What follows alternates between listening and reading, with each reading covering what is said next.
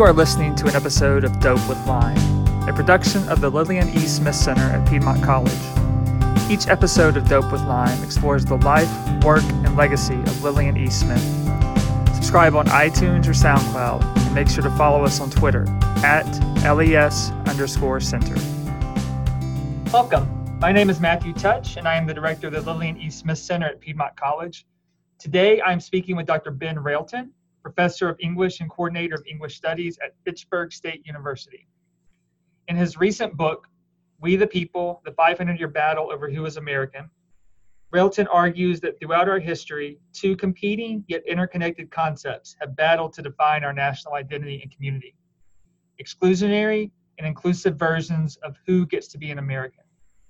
At the Lillian E. Smith Symposium in October, Railton talked about his recent work in relation to Smith.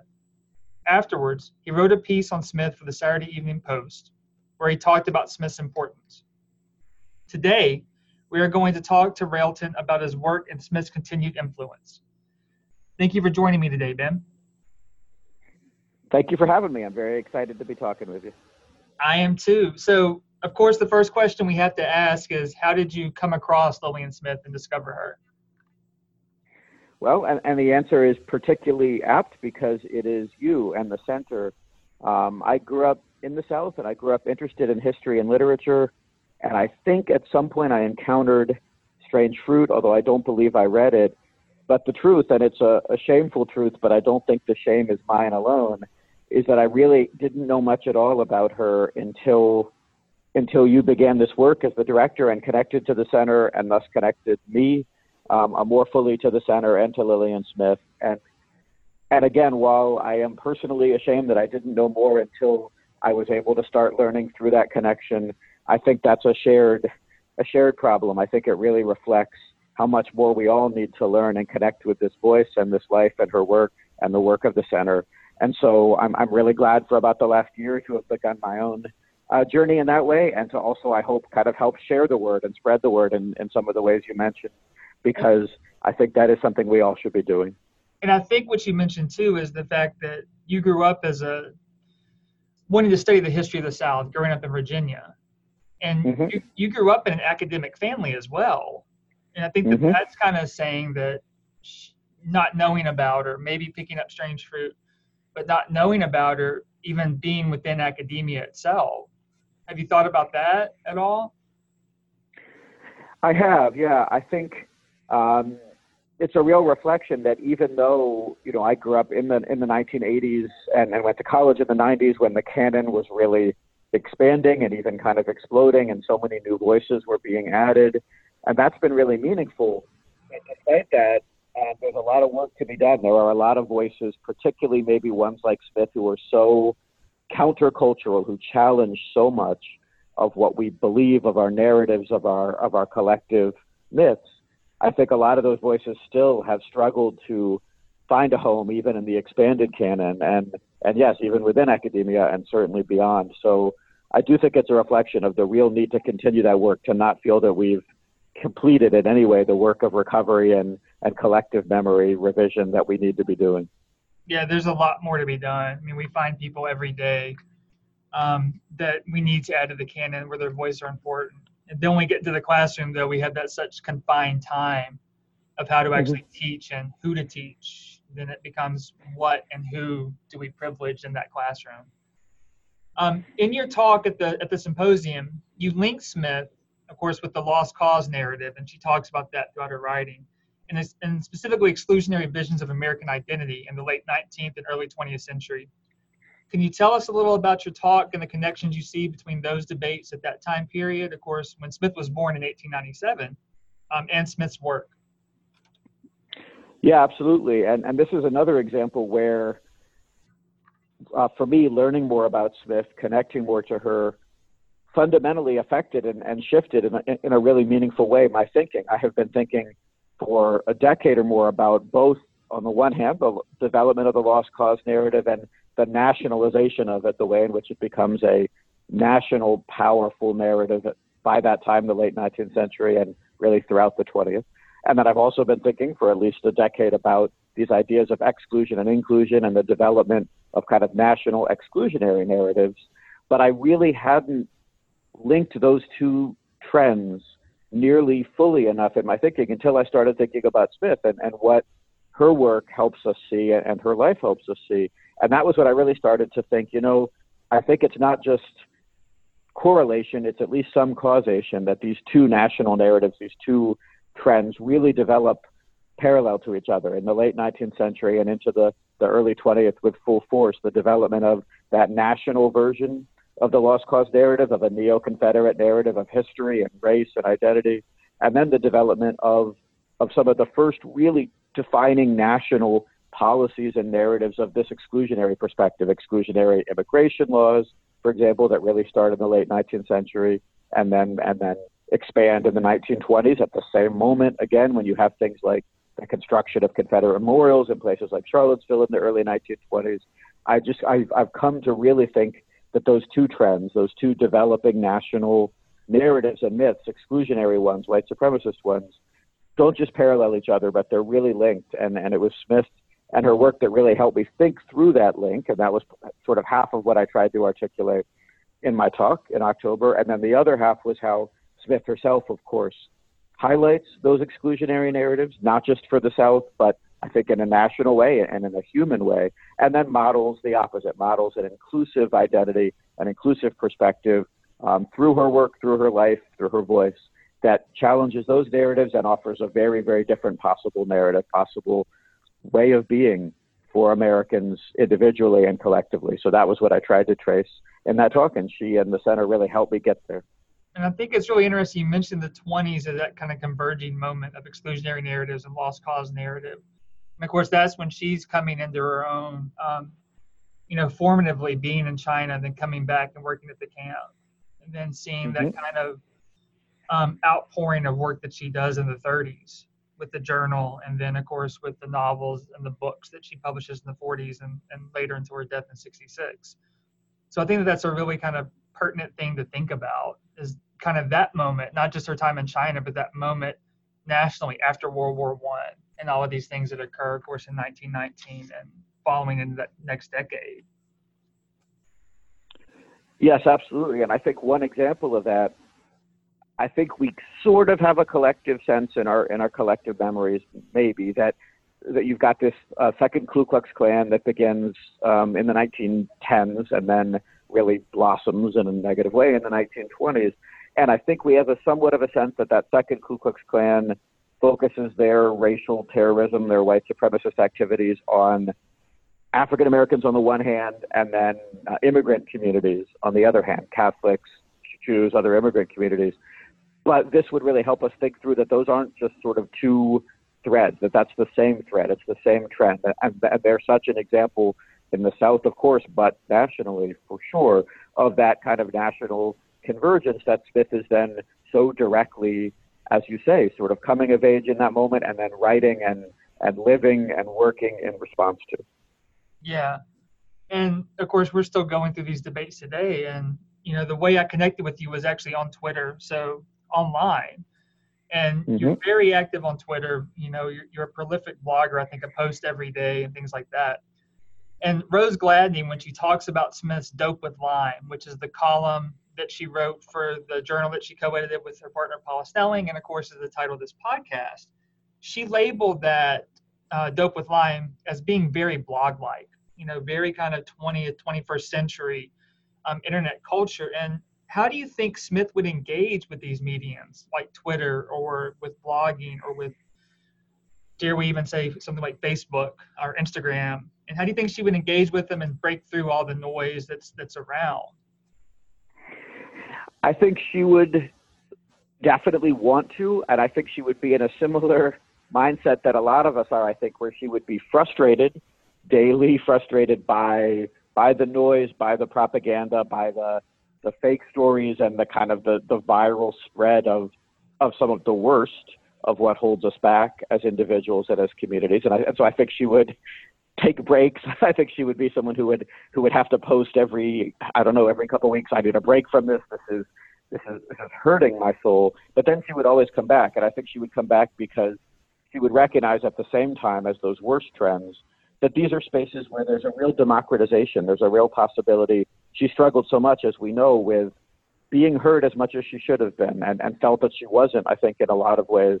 And I think these online spaces would have given her another opportunity to be heard. And so, as much as it would have been frustrating, I think she also would have been someone who really recognized this is a place where I can get my voice out there, I can get my work out there outside of some of the strictures of the publishing world or the powers that be. And so, I think she absolutely would have embraced that side, been frustrated by the worst, but come back to it for the possibility it offered her, and been one of those voices that we needed, that we absolutely were so blessed to have in those spaces, sharing their perspective. Yeah, I think that's interesting what you say too about the fact that she would get frustrated. And of course, you mentioned too that she was frustrated with people not listening to her during her own time and pigeonholing her in specific issues. So I think that, that, that she would survive and thrive in that, like you say. And I think she would be one of those fierce kind of online voices. And is there anyone on Twitter, you know, who's engaged in this type of public scholarship that you kind of would think about to even, dare we say, compare her to? Yeah, there are. There are a lot. Um, but there are two who particularly come to mind, one of whom I know you've talked to um, for the center in connection to the center, which is the historian Keri Leigh Merritt, um, who has the Meritocracy Now podcast and YouTube channel. Um, and Keri Leigh is someone who is is likewise, I think, in a, a really inspiring outsider kind of relationship to some of these conversations. Um, purposely outsider, kind of challenging orthodoxies and hierarchies of, of academia, of scholarship, and of, of, society, but also has developed such a following and such a voice, um, is so influential, at least as much as, as any um, historian and public scholar that I know. So she's one example. And then the other one I was thinking of this morning um, it, it is the journalist uh, Nikole Hannah-Jones, who created the 1619 Project for the New York Times, um, and who is another example of someone who is not employed at an institution of higher education, um, and so might not seem like a, a gatekeeper in that sort of old traditional way. And that's right, and that's I think important that she's coming at the at the conversation um, from the perspective of journalism and of public scholarship, but also adding so much to even the most academic conversations as well as public ones. And, and there's a reason the 1619 Project is, I hope, going to be used in so many classrooms and institutional settings because it has added to those conversations. So I think both of them are people who who have the same kind of interesting dynamic that Smith had and who are adding so much to our conversations in, in the ways that she does as well. I totally agree with that. When when I was thinking, my thinking immediately went to academia for some reason, and that's totally the wrong way to think. I like the fact that you brought out Merritt and um, Hannah-Jones about the fact that they are speaking publicly about these issues and speaking vocally about them and engaging with individuals like Smith did, um, like I think Smith would do. You know, I think of Louis Moore always when I think of, of sports because he always talks about and points out the issues with with sports and race with sports, no matter what mm-hmm. kind of sport he's talking about. Um, I think of others as well. Of course, there's a, there's a myriad we can mention here. We won't go into the list, but there are a lot of voices, you included, that who are online and speaking um, in these spaces publicly. You know, mm-hmm. Not speaking in the classroom or to the people within the academic walls or in the corporate walls or wherever, speaking publicly as Smith did um, in her work and throughout. And you know, she had a lot of memorable and kind of quotable things that she said, and you know, I have a lot of them that I could probably read and, and list off, and I think I'm starting to memorize them. But what's maybe what's maybe one of your favorite quotes or a couple of quotes from her and, and why do you kind of gravitate towards those towards that one or towards those yeah she is incredibly quotable i agree and i'm going to go with two because i do think she's so telling on these two sides exclusion and inclusion her her recognition and challenge of the first and then her modeling of the second so one quote that i think really where she really pins down those exclusionary trends in a way that feels so 2019, 2020. It's 2020 now. 2020 to me is a quote from her foreword. Actually, both of these I think are from the 1961 foreword to that edition of Killers of the Dream. Um, and so the exclusionary uh, quote, or the, the quote where she highlights that, is uh, where she writes about those advancing that narrative that for the sake of a mythic belief in the superiority of their quote whiteness unquote they are willing to drag us to the edge of destruction because they have lost touch with reality.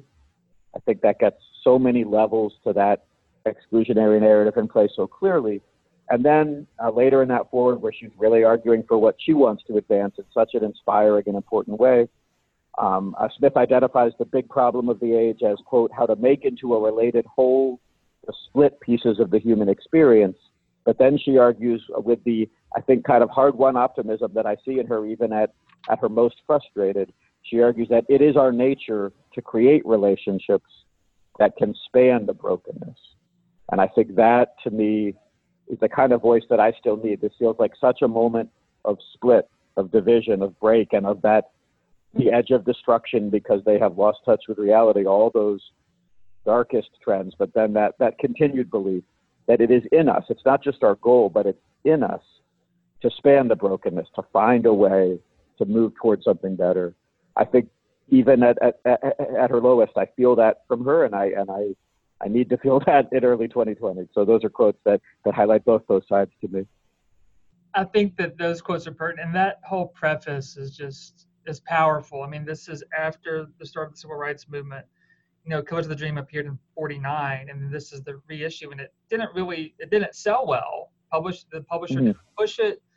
You know, bookstores stopped selling it. It was kind of, I think she was quoted as dropping bombs in Atlanta with the book, or maybe that was before, but didn't really go over well. And then this this introduction has so much in it. The, there's a few quotes I always go to in it. I was looking through it as you were reading yours but one kind of reminds me of Ibram X. Kendi and how to be an anti-racist and those discussions mm-hmm. that he's having in that book.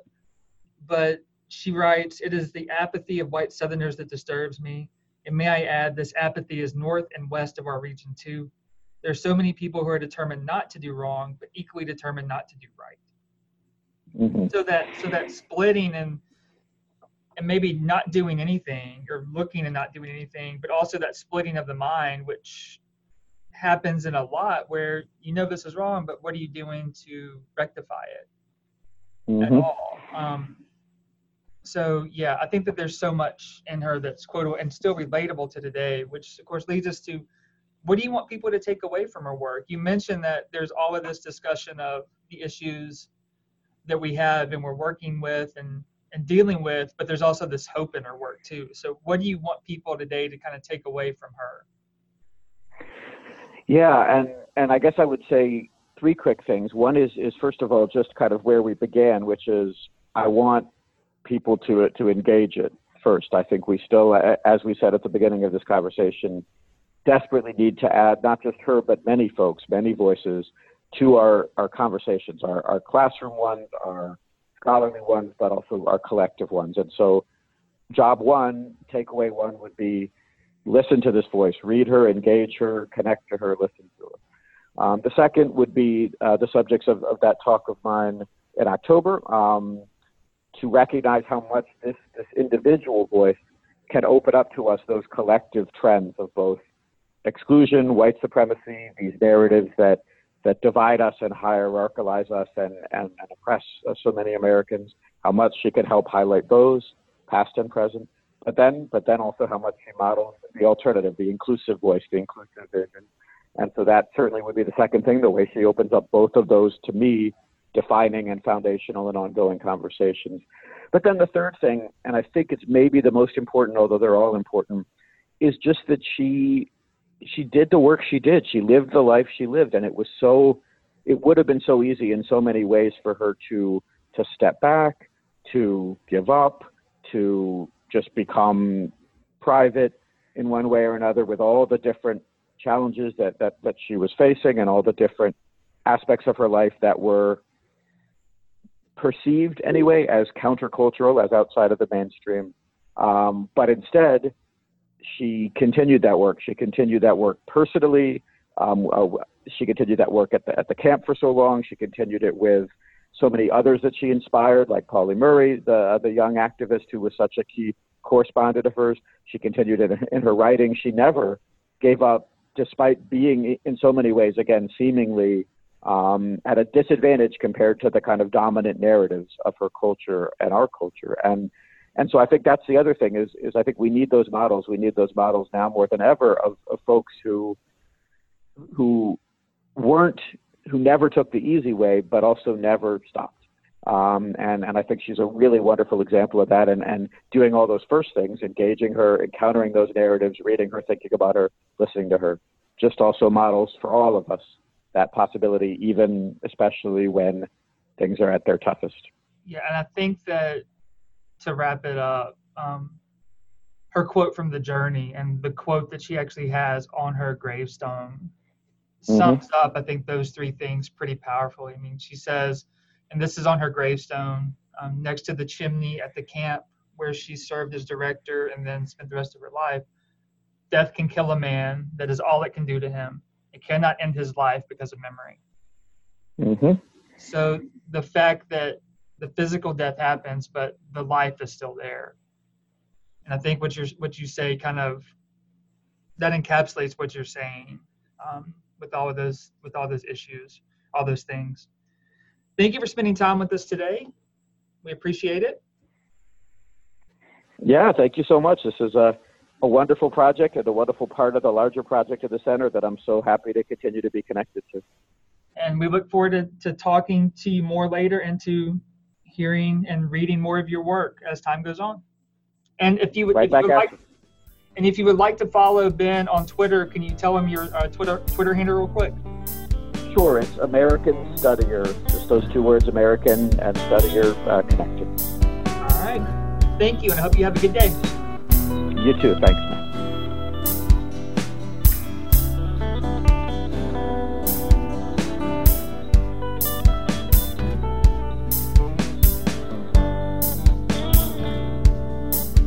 Thank you for listening to this episode of Dope with Lime.